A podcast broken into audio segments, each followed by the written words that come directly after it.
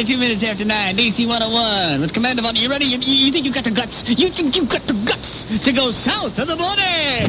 Vamos, muchachos! De la tierra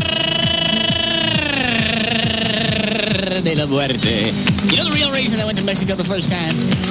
Well, I heard, I heard there was a really, really potent aphrodisiac that grew only in certain cactuses, or is it cacti, there in La Tierra de la Muerte. But the problem is you couldn't go in there and get them, because the villagers, the guides, the people that knew the area were afraid. They said, oh no, gringo, this is as far as I go. I will not take you into La Tierra de la Muerte. If you go, you go alone. But if you go, you go a crazy man. I said, oh, I ain't afraid of all that superstitious poppycock. I said, De Vega, you coming? My buddy Juan Quirona De Vega. He and I weren't afraid.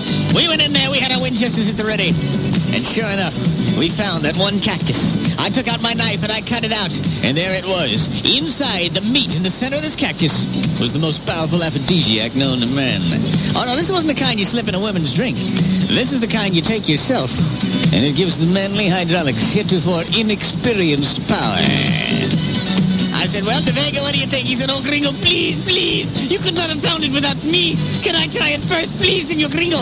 I want to try it with my girlfriend, Rosalita, please. I said, well, all right. Said, oh, he said, muchas gracias, muchas gracias, muchas. I said, all right, all right, all right, all right, already. Here. So we went back to his place, and sure enough, he cut that thing in half and he swallowed it. And his eyes, his eyes started bugging out of his head. His eyes turned, turned bright red. He said, oh, gringo, I want a woman. Into town, tell Rosalita you are ready. So sure enough, I ran into town, told Rosalita that her boyfriend was ready. And then I went home.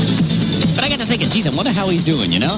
So I called him up on the phone. I said, hey, excuse me for interrupting, but how's the stuff working? He said, gringo, I have already known ecstasy five times. I said, wow, Rosalita must be impressed. He said, gringo, Rosalita hasn't even gotten here yet.